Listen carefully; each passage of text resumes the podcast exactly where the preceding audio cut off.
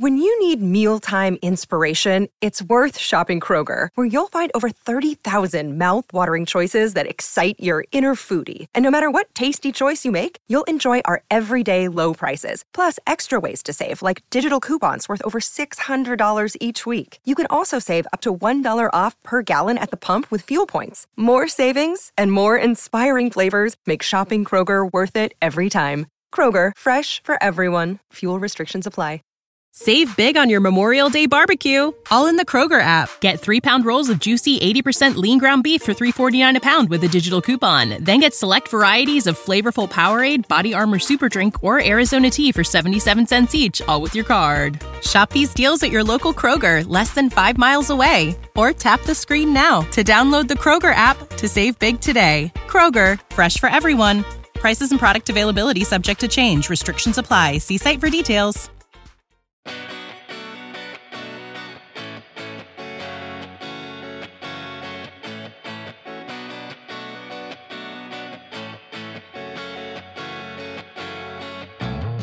Hello, and welcome back to the Celtics Lab podcast. I'm your host, Cameron Tabatabai, joined by Alex Goldberg and Dr. Justin Quinn. We're welcoming back Cedric Maxwell, who just added author to his already illustrious resume. Cornbread's new book is called If These Walls Could Talk Boston Celtics Stories from the Boston Celtics Sideline, Locker Room, and Press Box. So, without further ado, welcome back to the Celtics Lab podcast, Cedric Maxwell. Well, thank you guys for having me back. It is always interesting and the fact that I have a new book and you guys are helping me highlight it. Uh, and before you ask me, just full of all kind of just stuff uh, about the Celtics, interesting stuff. Has stories about my life, talks about Larry Bird. I think one of the teasers I have, actually, I gave, I won't even be a tease, I'll tell you, I actually gave an apology uh, to my teammates for 1985. Um, that was a year that I got hurt and I think over the years, I've thought about it like why some people reacted like, well, you know, he quit on us, he didn't want to play. I think was I think basically I did not know how to handle an injury. Uh, mm-hmm. I had mm-hmm. never been hurt before, and for me to sit down and my personality is like it is now. I don't I don't mope around. I don't care what what life gives me. It can give me lemons, but I'm gonna make lemonade. And because of that, I think my teammates kind of felt a little like awkward to the fact that who I was and what I was doing and and you know if I really wanted to come back and play. So, you know, I, I in the book I actually gave an apology to my teammates because of maybe my reaction or my lack of reaction uh, to me being injured at the time. Well, actually, Max, I'm going to jump the gun just because we have it uh, in our mm-hmm. notes later. Uh, it looks like Kevin Garnett wants to bury the hatchet, maybe just a teeny bit. You talked about this on air the other day. Uh, he posted on Instagram congratulating Ray Allen. Um, any thoughts on that, either compared to your uh, reconciliations or? I am I'm ecstatic in the fact that Kevin has decided to put himself in that position because I think we all realize as we get older that life is really just too short and for you to have any kind of arguments or or or bad feelings about people, especially thinking in the time of COVID right now. Uh, you know, as many people have COVID and, and here today, gone tomorrow, and you mm-hmm. don't get a chance to express your true feelings until that person is gone. So for Kevin to reach out and give Ray congratulations, hopefully that's an olive branch for those guys to get back together because you do something special when you win a championship.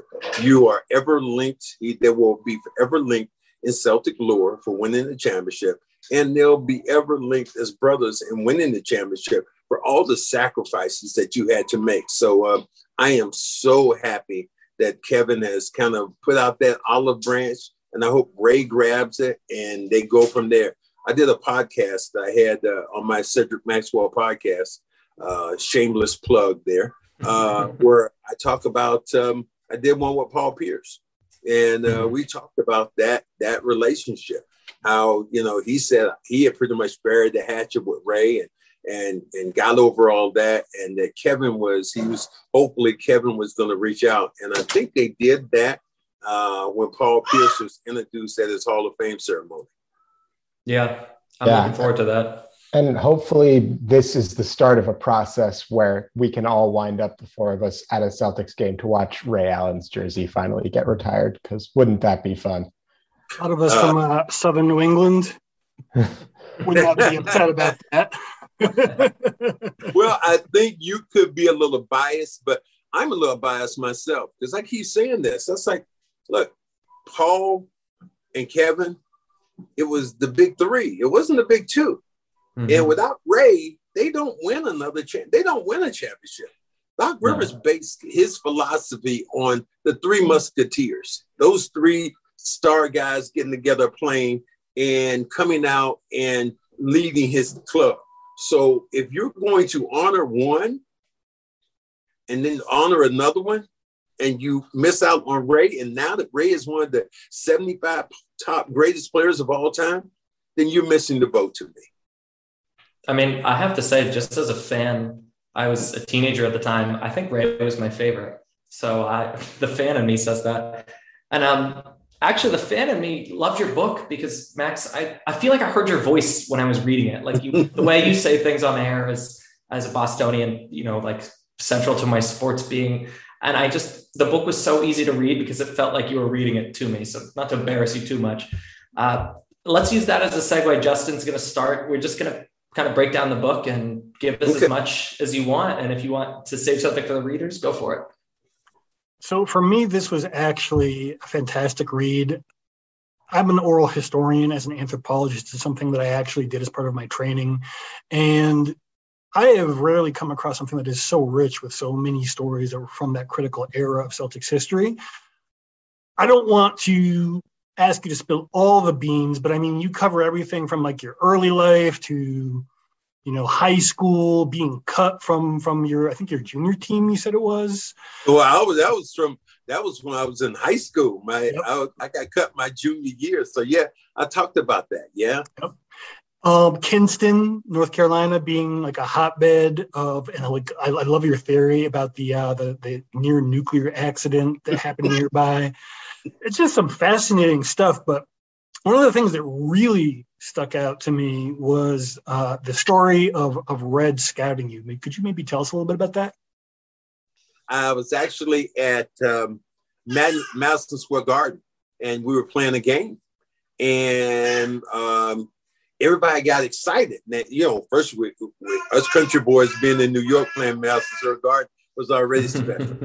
but then to to get to New York and be in Madison Square Garden, and all of a sudden hearing that um, Red Auerbach, somebody said, "Man, Red Auerbach is here," and and I looked over.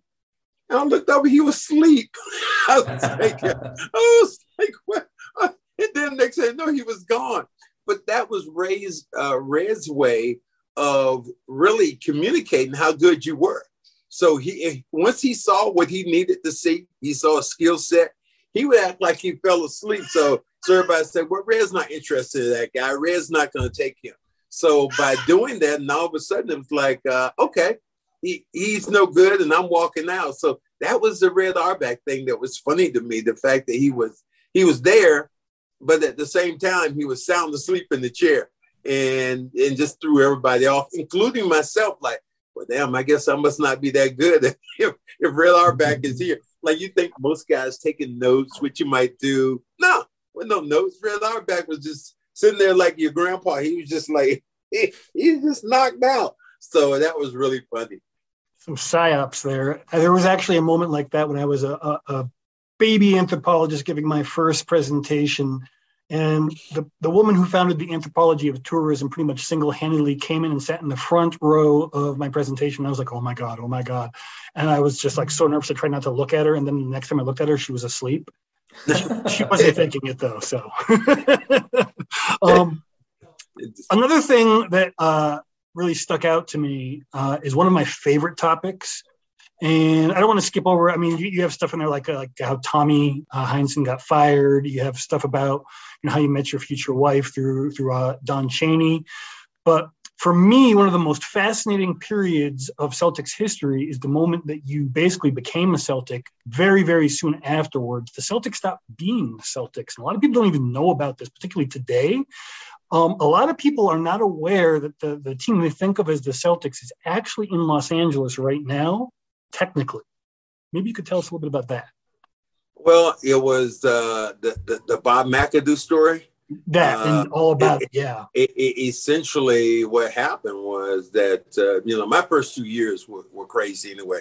I get drafted by the Celtics, and I'm thinking like I'm going to this super team, and at that year we're going to have seven guys who are going to be who are who were all stars, and at least four of those guys I think were Hall of Famers. So for me, it was it was great going to that, and then all of a sudden, once I got there everybody was old.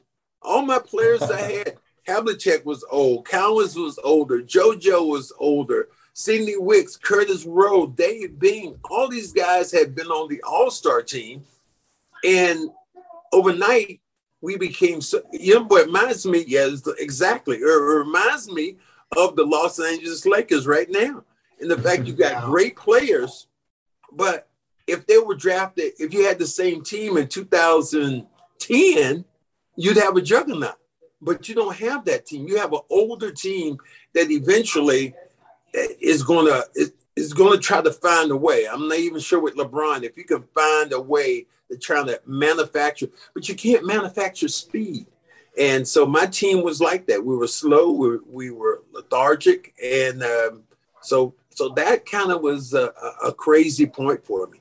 Even to the point of you know the, the fact, and then a couple my first two years in the league, um, never got to 500. I always lost the first two games. I might win the third game, but never got the 500. Uh, and that second year, we got uh, one of my best friends later on. I think I talked about that, Bob McAdoo. And uh, Bob McAdoo came from New York, uh, from the Knicks, and we got traded at halftime of the game. And I knew him from North Carolina. I used to play in the summer league and he came and stayed with me. He was so mad, he slept on my couch for the next two months. He refused to get an apartment. he, he was so pissed off. But and then that that was and then then we got ML Carr, and the, the story was was really cool was the fact that ML Carr came to Boston. We got him as a free agent, and then all of a sudden it was like, okay, we are we are going to be in a position now where we're gonna somebody has to go, and there was compensation at that time. Hey, girl, that's my my granddaughter. hey, um, we got ML Carr, and we had there was compensation from Detroit. So Detroit had to take either me or take Bob McAdoo, and they decided to take me at the time. I mean, take take Bob McAdoo, and we get ML Carr, and people don't know the original, my original number when I got to Boston was 30.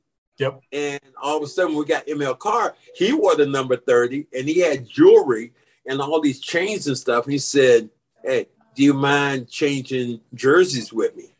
And I hadn't established nub in, in 30. So it's like, man, I just want a jersey. I said, What's the next number?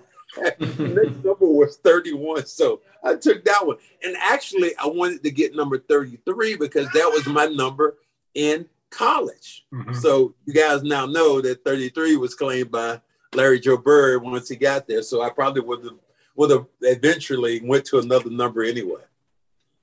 So about the so so the McAdoo thing is if my memory serves it really pissed Red off, like to the point where he almost left to go to the Knicks. He was so mad, and they talked him down. Uh, a famous, a famous taxi ride, I think, is is partially responsible for that. But from that point on, there was other things going on with ownership. Harry Mangurian, uh, John Y. Brown, and if I am, if I'm not mistaken, what ended up happening was uh, the owner at the time, I think his name was Irvin, wanted to switch the team to Los they Angeles. Did. The league wouldn't let him. So, like, basically, like they didn't just swap the franchise, like like the the ownership of it per se. But They also took a lot of the players with it. What was that like? Well, the the the owners the owners actually swapped teams. Mm-hmm. John Y. Brown ended up taking the Clippers and moving them to well at that time moving them to San Diego, mm-hmm. and they did take some of the players um, from that team at that time, and they moved them. And like I said, there was the, the trade between the ownership group.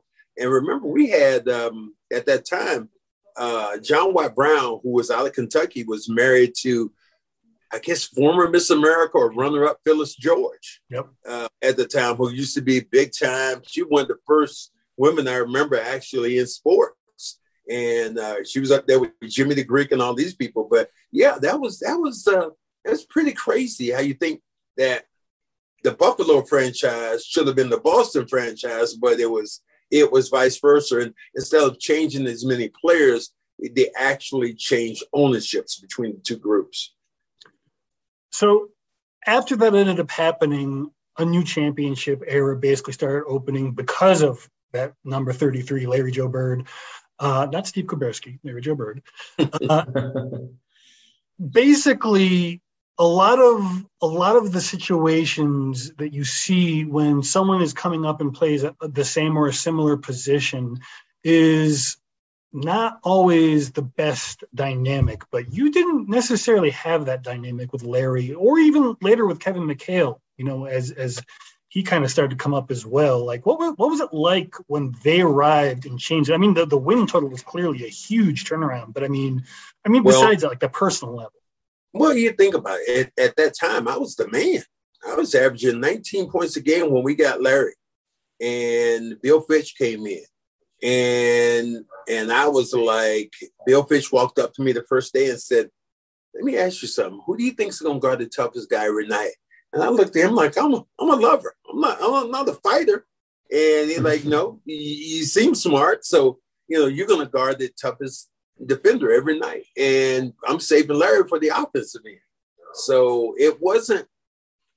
I think the thing too about myself and Larry, there was a contrast between our games because he didn't play as much on the inside, and I played in, on the inside. I played in the paint. So we really had a different dynamic. Now, when we got Kevin McHale, and got Robert Parish, I watched my shots or number of shots I, I was taking going from being the second fiddle to the third fiddle to the fourth fiddle and sometimes the fifth option. So I think at that point, as you as as people know or don't know, I I sacrificed a lot yep. um, being on that team. And but you, it's it's easy to sacrifice when you're winning.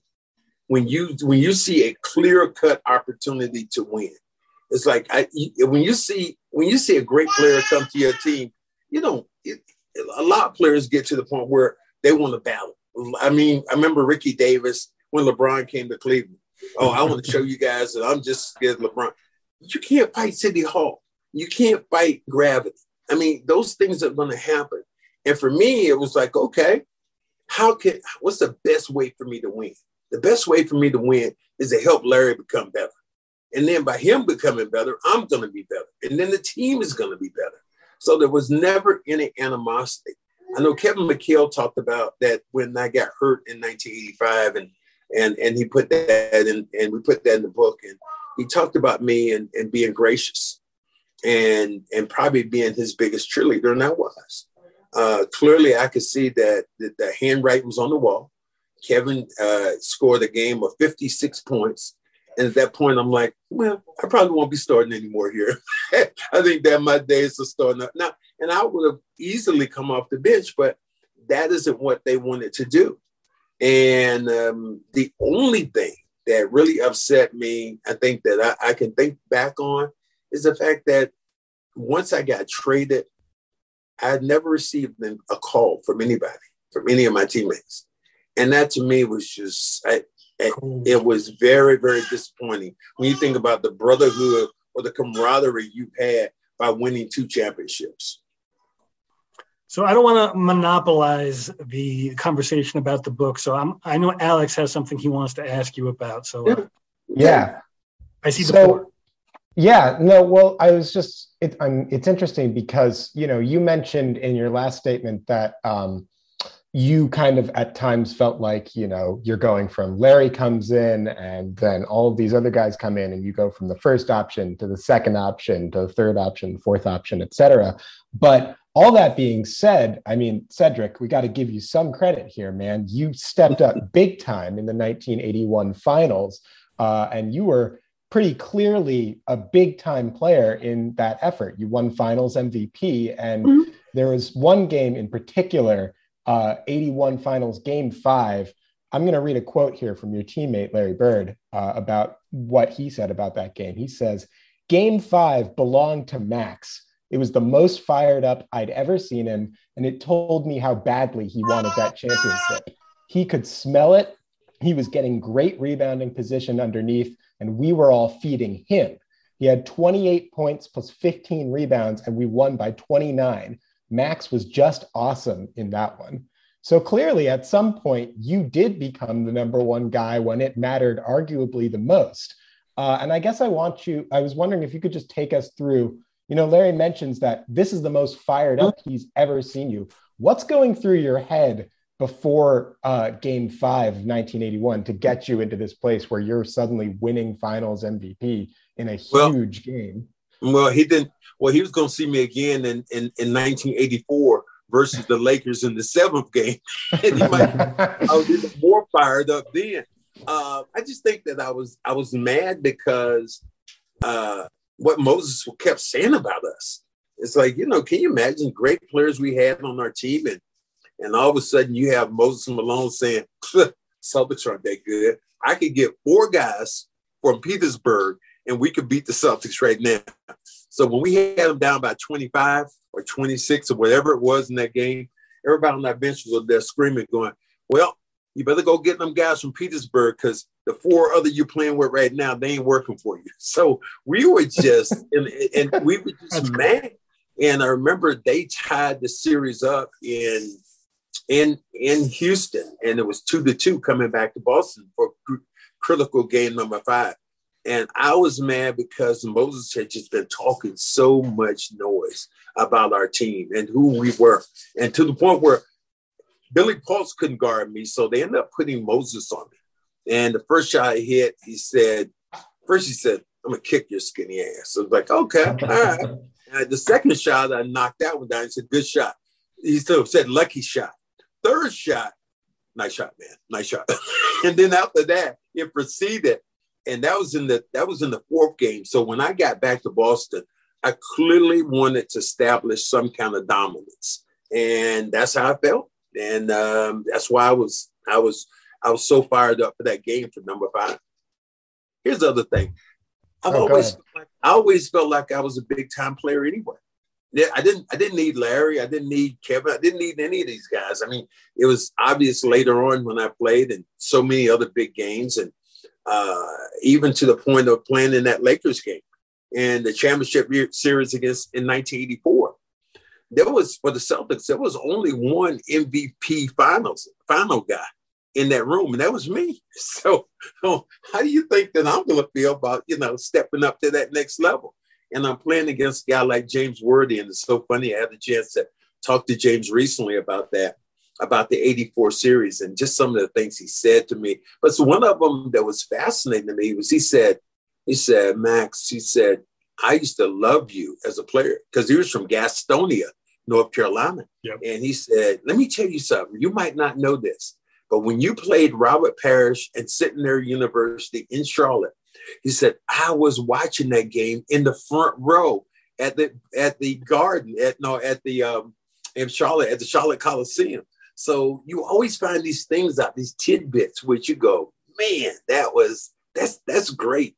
I mean, I'm gonna give you a quick one about Larry Bird, which I thought was funny and I think I have this in the book. It was Larry Bird and, and, and Pete Maravich. We got the great. Oh, pistol. that's the best one. Yes, please. Mm, we got we got the great pistol Pete Maravich on our team, and uh, so he comes late in his career. He's trying to win the championship. So Pete's in the game, and he passes the ball, and Pete gets the ball. He passes it to Larry. So Pete's man runs down and double teams Larry, and Larry forces up this crazy shot. Timeout comes.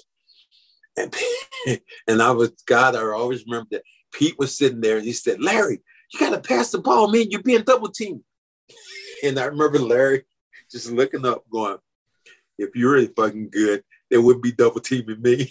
and that was that was one that was one one superstar, one of the all-time 75 greatest players talking to another one like he was a peon. And uh, but that's how Larry was. He he had he had in his gene, he had the I don't give a damn gene. And he would say pretty much what he wanted to say when he wanted to say it. But when you have the ability to back it up, to the victor goes the spoils. Yeah, I mean, if there's anyone who gets to talk smack, it's probably Larry Bird. Uh, Max, I'm going to ask a question off the cuff. I, I just occurred to me, um, and I'm going to. I don't mean to talk smack. So, uh, according to Basketball Reference, you went one of 19 for your career from 3 uh-huh. which it, it was the 80s. Now, how could we hold that against you? Do you think if you played today, you would become a three point shooter, or no? That just isn't your style. Um, I wasn't a three point shooter, but if I needed to be, I think if I played in today's game, I would have had to be. And right. I, I, and, and people asked me that I was talking to Satch Sanders, uh, Hall of Famer for the Boston Celtics, who coached me. And for a minute, he said, and he was talking to um, Danny Ainge about me uh, the other day. He said, Danny, I always wanted Max to get better.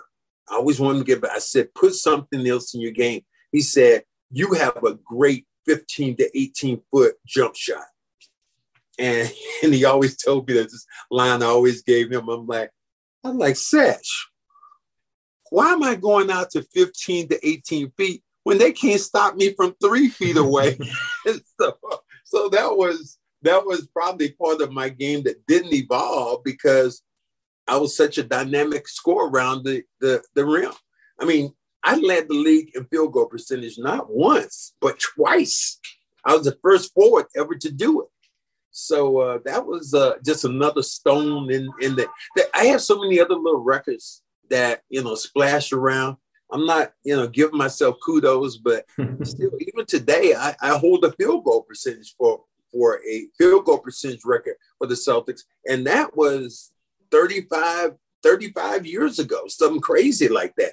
Perk was chasing it for a while, telling me he was going to break it. Paul Pierce broke my free throw um, attempt record one year. Uh, and so there were still things that I still have with the Celtics right now. Well, I'll tell you what, as a fan, I, I kind of hope Tatum breaks that free throw record because we need Tatum to get to the line. Um, that would be but nice. Alex, Alex is going to ask you about the, the young guys in a second. I just have a few quick questions. Um. Between your playing career and your broadcast career, um, this is another kind of weird one off. You spent some time coaching in the USBL. Mm-hmm. I just well, first of all, if you have any great anecdotes, I'd love to hear them. But really, my question is: Do you think there's a market for a non NBA pro league in today's game, or do you think the NBA has just gobbled that up? I think the NBA has gobbled it up, and then now you have the big three and and all that other stuff. So no, I, I don't. I don't think so. Uh, if there was an antidote that I had for my uh, coaching career was I coached for the Long Island Surf and one of the things I told my players at that time, because a lot of them were from New York, they were, you know, high strung. I said, guys, let me just explain something to you. If you were as good as you think you were, you wouldn't be here with me. And they just all look like, yeah, that, that kind of makes sense. So uh, that was just just funny to have. So I, I, I, that was one of the things I love. Yeah, I, I I would love to see you on a sideline. I mean, I, I think that no, were... no, no, no, no, no. I didn't have. I don't have the patience, and I don't have uh, the attitude that I when you need mealtime inspiration, it's worth shopping Kroger, where you'll find over 30,000 mouthwatering choices that excite your inner foodie. And no matter what tasty choice you make, you'll enjoy our everyday low prices, plus extra ways to save, like digital coupons worth over $600 each week. You can also save up to $1 off per gallon at the pump with fuel points. More savings and more inspiring flavors make shopping Kroger worth it every time. Kroger, fresh for everyone. Fuel restrictions apply. Save big on your Memorial Day barbecue, all in the Kroger app. Get three pound rolls of juicy 80% lean ground beef for $3.49 a pound with a digital coupon. Then get select varieties of flavorful Powerade, Body Armor Super Drink, or Arizona tea for 77 cents each, all with your card. Shop these deals at your local Kroger, less than five miles away. Or tap the screen now to download the Kroger app to save big today. Kroger, fresh for everyone. Prices and product availability subject to change. Restrictions apply. See site for details. See uh, players even today, and I remember Doc Rivers being around and watching him, and I, I think I might have this in the book. I'm not sure, but it, was, it was my my view of Kevin Garnett and who he was. And Doc Rivers kept talking about is one time Kevin hurt his oblique muscle mm-hmm. in the middle of the game. And he wasn't gonna he wasn't gonna go back in the game. Doc wasn't gonna put him back in.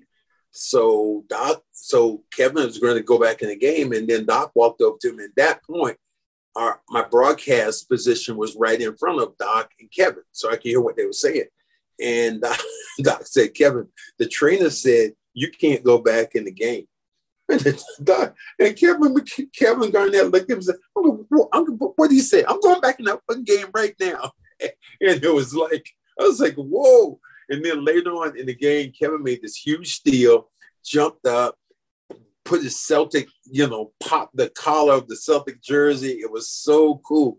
But then after the game, I remember Doc Rivers saying, getting on the microphone saying, Man, I'm telling you right now, Kevin, he we went he wasn't supposed to go back in the game, but he was begging me to go back in. And I looked at him going, nah, he wasn't begging you. that, wasn't, I wasn't begging at all. He was going back in that game. So, because you brought up Doc, I, am going to ask another question that's not in our notes, which is: Have you have you gotten to know Udoka at all? What do you What are your first impressions? Um, a different personality than uh, Brad Stevens. Mm-hmm. Uh, probably a little bit more fiery because Brad, Brad was the kind of guy that you want flying the airplane when both of the wings are on fire. It's all right, guys. We're gonna land. We're good.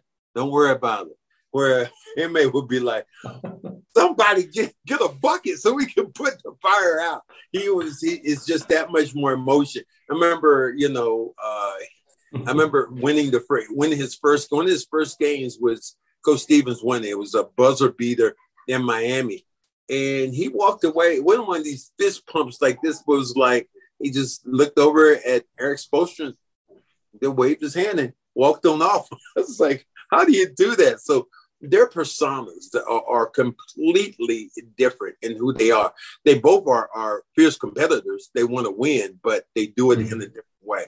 Uh, who they are and showing their personality. So far, what I've seen from Ime. Yeah, I mean, you would know better than us, but it so far it seems I, I like the the bucket of water on the plane. I like that a lot.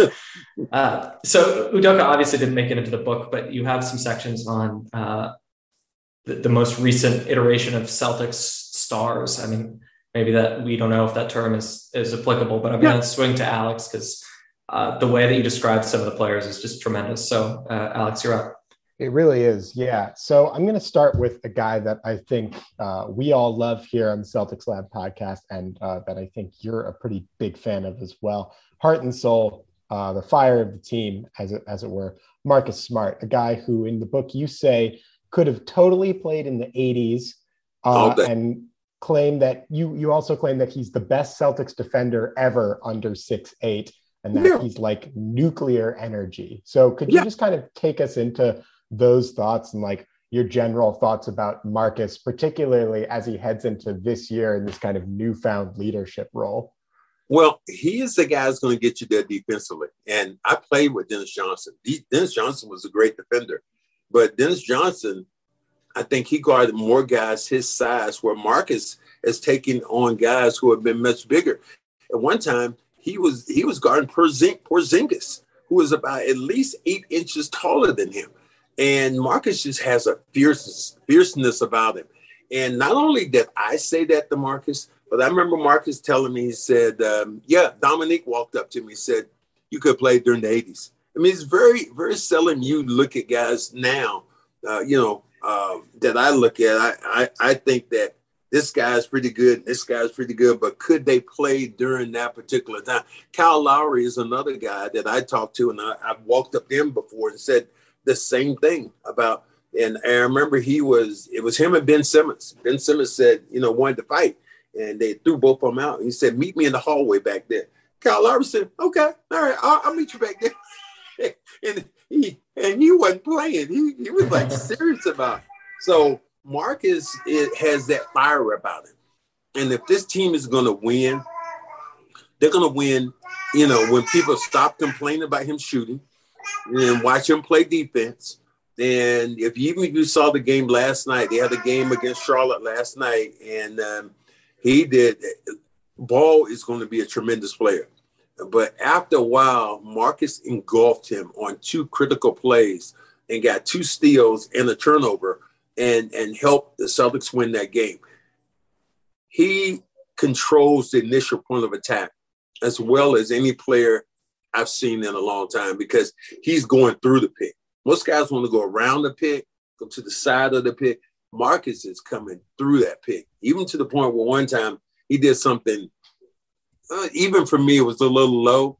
And, and Matt Bonner, um, who I remember that, this, yeah, was playing against uh, he was playing against with San Antonio, and Marcus just wound up his forearm, and he did like uh, you know that wrestler called Chyna, and she used to yep. get that that running forearm and hit you like right in right in the area. Well, Marcus wound up, man, and hit my, Matt Bonner like that. And Sean said, and Sean was sitting there, we were actually in San Antonio, said, Oh, I don't really think he fouled him. And the replay was coming up. I don't think he fouled Whoa, whoa. no, the, the amazing part to me was Matt Barnes didn't go down. I was like, I was just in shock. I was like, Matt Barnes started doing like this run to replay. I'm like, no, dude, I've been like, I've been like on the ground in a fetal position. But but Marcus is just furious. He, he's he he is nuclear, and and you never can tell, and, and you need that sometimes in a player like that who can who would just go off, who, who would just go off. And I think Ime is going to maybe allow that a little bit more for Marcus, maybe than Brad did. Hmm. Maybe Matt Bonner should have played in the 80s as well. um, um, so there's two more guys I want to ask you about, and uh, we'll start with my favorite current Celtic and maybe my favorite active player in the league, uh, Mr. Jalen Marcells Brown, uh, who you called a quiet assassin with a polite demeanor and could see becoming the captain of the Celtics. So, yeah. what about Jalen strikes you as captain material? Uh, first, first of all, I think he's so intellectually smart and he's grounded in this fundamental belief that we're all humans and that we all have to live together. As most players in this league, they're they're like they're in the uh, opera. It's me, me, me, me, me. That's how that's how most players are. but Jalen doesn't think that way, and because of that, I think he he brings in more of his teammates, and they understand who he is and uh, what he wants to do, and um, I mean, he his his ability to shoot the ball, his ability to run the floor, uh, man, and and I think he's a better defender than people like to talk about him being. But as explosive, if, I think a lot more athletic, and I talked to Danny about this, a lot more athletic than Tatum is. Whereas Tatum has to, it takes Tatum sometimes a long time to get into a shot, the speed dribble, the step back to the side. Jalen is like, this. It's, it's like you snap your fingers, he's gone. It's either I'm going up with the shot or I'm making this move or or you know, whatever this speed dribble he has, which is absolutely insane. So that's why I think that he's become, for me, as much as people have him in the background of Tatum, I think he's I think there are times when he is as good, if not better. Definitely agree. Yeah. Speaking of Jayson Tatum, he's our next guy on the list. Um, so you have some interesting stuff to say about Jayson Tatum, and specifically, um, you at one point compare him to Grant Hill, one of my all-time favorite highlight mixtape guys. Um, and uh, so, a question on that: What do you see in Tatum's game that uh, kind of works in that Grant Hill comparison? Uh, there are times he can be explosive. He's smooth. That's what you used to think about Grant Hill. It wasn't anything that he kind of beat you, but he was smooth the way he kind of went by people. He was, you know, he was able to get up in the air. Come here, girl. Come here. Come here. Come here. I have my granddaughter here, but he was just, he's just smooth. And and you think about it's like, remember when you got peanut butter and some of it's chunky, some of it's smooth. Well, he's that smooth part where he's able to kind of kind of just get to the basket and squirrel in moves going away from his body, using his left hand. Uh, then the, his length. I think that's the biggest thing. Essentially, about almost six nine now. And then I think the biggest thing, watching him grow now in the shoulders. When I watch him grow in the shoulder, he's get, he's getting a lot bigger. And uh, the thing that I want from those two guys, and I talk about Brown, I talk about Tatum. I know they probably played in probably, and I've said this before, they probably played in together probably over 850 games. I'll let you guys use your mental Rolodex. Tell me a time that you saw either one of those guys walk up to another player after they did something to him and say, if you do that shit again, I'm a, can you give me a time that that happened? And you can't tell me another player in this league that is like that. As much as you love Steph Curry and you think he's the baby face assassin, you can see Steph Curry when he was like, oh, you know, yelling the script. I want to see those guys take that, and not all the time. I'm not saying I want to see them fight all the time, but I would like to see them take that stance, and that's going to make the other players around them that much more potent. I think because you know it's like, hey, if our leaders get, if our leaders are stuff, then what do you think that you know we're about to do right now? It's interesting that you say that. Jalen mentioned, I think, early kind of in the preseason that that's something that he was looking to kind of do uh, this year to make it so that people kind of know that they have to respect him and that he's not going to put up with that anymore. So we'll see how that develops. I have one more Tatum question for you. Um, mm-hmm. So, mm-hmm. one of the big things about Jayson Tatum's story is that uh, Jayson Tatum, despite the Celtics having the number one pick the year he was drafted, did not go number one overall because the Celtics traded back uh, with the Philadelphia 76ers. Trick uh, yeah, and uh, you you have an interesting uh, kind of anecdote about that in your book. So can you kind of talk us through what you remember from the night of that trade and the subsequent drafting of Tatum at three instead of one? Well, all I remember about that, and I always put it together, it reminds me of the same way what happened uh, when we got Robert Parish and Kevin McHale. And, you know, at that time, Kevin McHale, if you look at it clearly, going, wow, Kevin McHale should have been the first pick in the draft. But no, it was Joe Barry Carroll was consensus going to be the, the you know the big who was going first. So Golden State they actually had come to me that summer and said, "You're a free agent right now. We're going to offer you a free agent sheet, and our lineup is going to be because we're picking third in the, the draft. We have Robert Parish. We're we're going to draft this kid Kevin McHale and you. That's going to be our front line for the future." two days later, I'm looking at this thing on ESPN that said Robert Parish is traded, and the and for the first round pick, and the Celtics go from first to third, and you didn't know who they were going to take, and it turned out to be Kevin McHale. So you got Kevin McHale and Robert Parish, two Hall of Famers, for Joe Barry Carroll, the number one pick in the draft. Now you look at Markelle Fultz when he came out and the same move the Celtics did again. Danny Ainge, Markelle Fultz, Philly said they wanted Markelle Fultz, and, and Danny had the third pick in, I mean, Philly had the third pick in the draft. Boston goes down to three.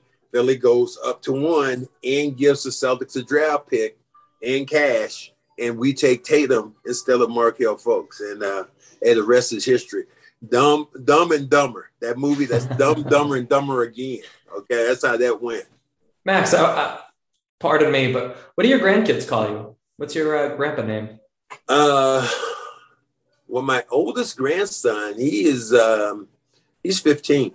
So he told me one day, I think he was first first talking, he saw me someplace, and I was like, looking, he just screamed out, "Grandpa!" And I remember turning around like, I was like, wonder who he was talking to. I didn't, I hadn't even taken it in. And so now my one year old granddaughter, uh, she's here. She hasn't talked yet, but I think I'm gonna go by Papa. Papa, cool. Add it to the, the list of nicknames. I mean, cornbread probably yeah. sticks a little more, but uh, yeah, yeah, yeah, yeah. All right, so uh, I have I want to ask you about um, Jalen and some stuff about Black Lives Matter because that shows up in the book. First, I want to ask you what you see in Jalen um, as a leader uh, just either vis-a-vis the Black Lives Matter protests from last summer or just in the league and in the world? What, you, what have you noticed? You know, I think it's I think it's just our players. I think it's our players now. I think that the league has gotten to the point where they think about other things in life because they're so so much socially involved on or with their social platforms that they're involved in all these things. You look at uh, Kanter the other day. He ended up saying, uh, you know, the the government of China right now free Tibet, and China took all the Celtic games off TV. Can you imagine how much money that's costing the Celtics or wherever it is right now because they're not on TV in front of a billion people? And what the commissioner would have done to you if you had said that? You can go back where it happened that somebody said something about China before, and China did something with the NBA and they lost money and seriously had to go back and backtrack. Mm-hmm. So I, I, just think that I think that we are in so many ways we are we're captured right now by you know our environment, be it money, be it social injustice, be it social causes. NBA players have just changed now. Uh, you know, nothing that I, one of the greatest leaders we have right now might be LeBron James, and that dwarfs what Jordan did because Jordan didn't want to be involved in politics. He wanted to play basketball, and that's what he did.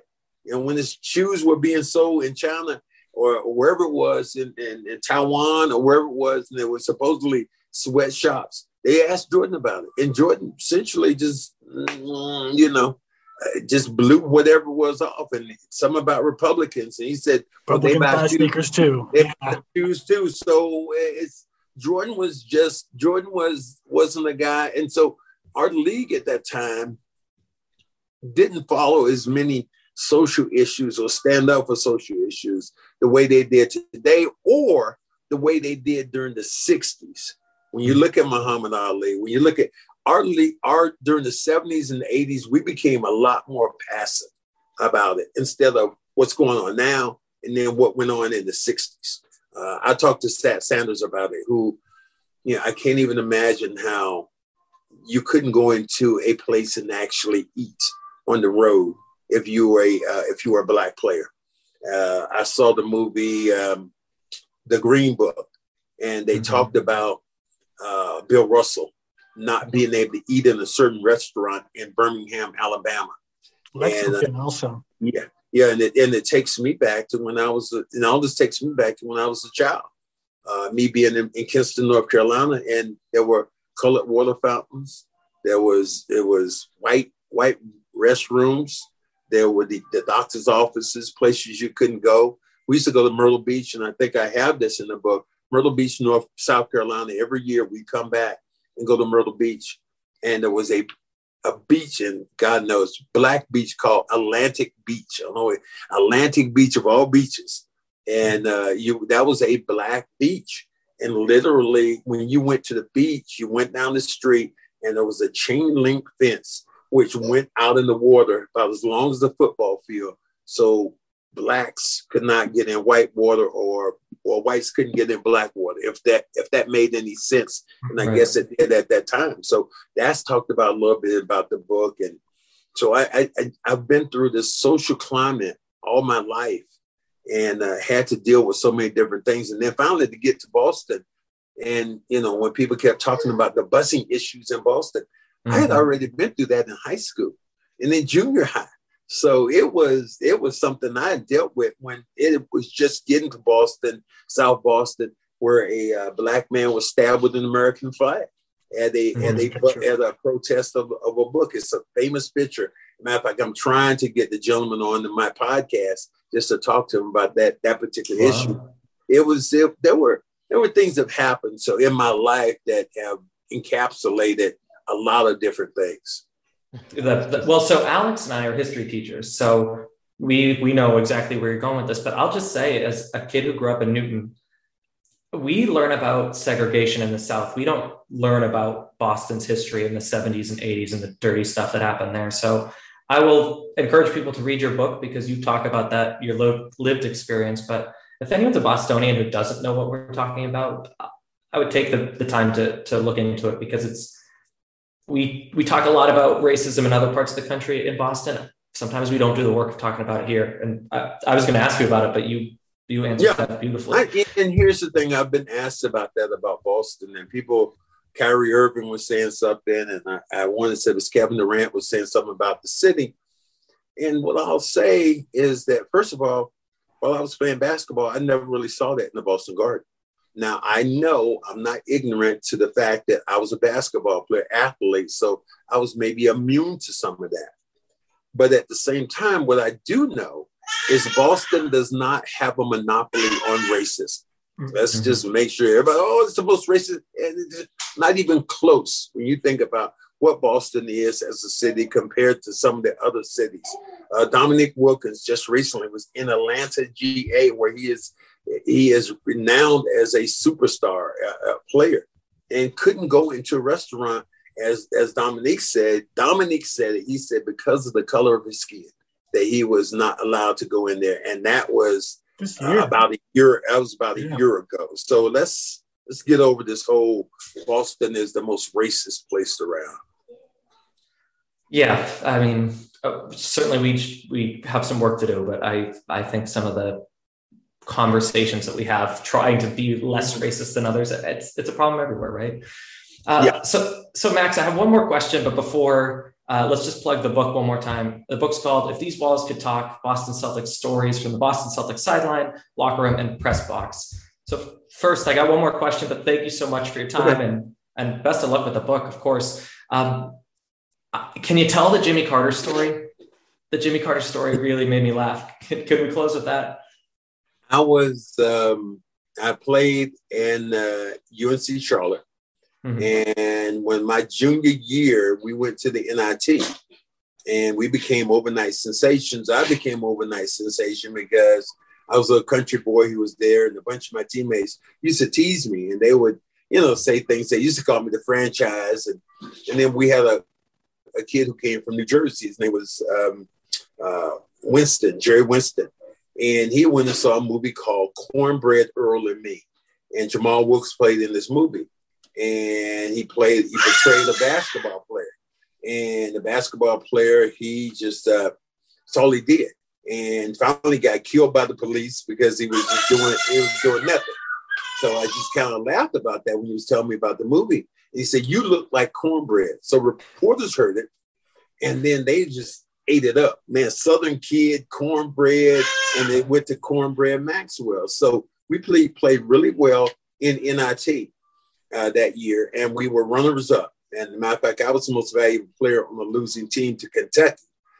And um, we come home, and when we came home in, in 76, uh, it was it was the, it was presidential election time uh, people were running for running for the president. And Jimmy Carter happened to be in Charlotte the same day we came back. They bring me on stage, and they and he's sitting there said, "I love myself some cornbread. I love cornbread," and, and, it brings me up on the stage. I'm like, "What am I doing up here?" Didn't even know I'm a, I'm a basketball player. That's all I am. So that was a, a, funny story when I think about it. And you know, there was another story I actually put in there was Barack Obama. Mm-hmm. Uh, I was um, at the Democratic National Convention in Boston when they had it there, and I was all excited. And then I got a little bored. It was at the Garden, and I decided to leave. And then they were telling me about some guy named Obama, Barack, some Hussein. I was like, who? I don't know who this is. I had the ticket. I walked out two minutes before he gave this speech, which was going to put him in the national spotlight. I, I'm always one of these people who are right there for whatever reason, right on the footstep of history. Like I was there for the Boston Marathon bombing. Mm-hmm. I was there at the finish line. walked away no more than seven minutes. Walked down to um, Nordstrom's rack, picked up a pair of shoes, and the first bomb goes off. I was like, what was that? We all go to the window. The next bomb goes off. We all like see people scrambling around. I come out and I walk up to a police officer. I see all these people running, and I said, "What? What happened?" He said, "Go home. Said, go, Max. Go home right now." I was like, "Why? Come here, girl. Come here. Come here." yeah, and uh, he said, "Go home right now." I was like, "Why?" He said, there was a bomb that there was something exploded. I said, anybody get hurt? He said, yeah, people got killed. and I watched. I went back and watched TV, and almost in the exact place I was standing, maybe well, maybe hundred feet away, was where the first bomb went off. And I was like, wow. So always seemed like I'm always there, someplace in that that that annals of history. Well, how you landed on this podcast, I don't know then, because you've meeting presidents and making the news. But we appreciate your time very much. It, it, it, happens. I mean, I was in Milwaukee like this, and I see, I see a guy. Everybody surrounding him. I'm like, why is everybody surrounding this guy? And I look down, I see it was it was um, uh, Bill Clinton. So me, I walk through everybody. I walk through all security. I walk up to him. I said, Mr. Clinton, I just want to introduce myself. He's like, hey, hey, I, yeah, I know you, man. I used to root for you. And so now I'm all excited, and I have I have my telephone. I said, can we take a picture together? And he said, sure. I got my camera, and there was a guy standing near me. I said, hey, could you take a picture? He goes, no. I was like, I kind of looked at him like, what are you talking about? He said, I said, FBI? No, I said Secret Service. He goes, yeah, I'm Secret Service. so I'm always doing something that's like, like in, in, in the mixture when you're going, man. Well, that's why we love cornbread, right? It happens. It happens. All right. Well, Cedric, thanks so much for taking time off of your your meeting with presidents and your meeting with grandkids to uh, to hop on the podcast. We really appreciate it. Thank you guys for having me. I appreciate it. And again, I'll give my own plug out again. If these walls talk by Cedric Maxwell inside the locker room, all the stories you might hear and not hear from Kevin McHale to Bird to Parish Dennis Johnson, even to the famous ones we have right now, Jayson Tatum, who really kind of didn't know who I was until he watched 30 for 30. And I was out shooting, he was out shooting that day, and he walks in going, cornbread, cornbread. I said, dude, what's wrong with you? He said, man, I saw you on that 30 for 30. Damn, you a bad motherfucker. so, so I, even that, that's how it kind of ended. But thank you guys for having me. Hey, pleasure's all ours. All right, guys. Have a good one. Yeah, you too. All right, bye bye.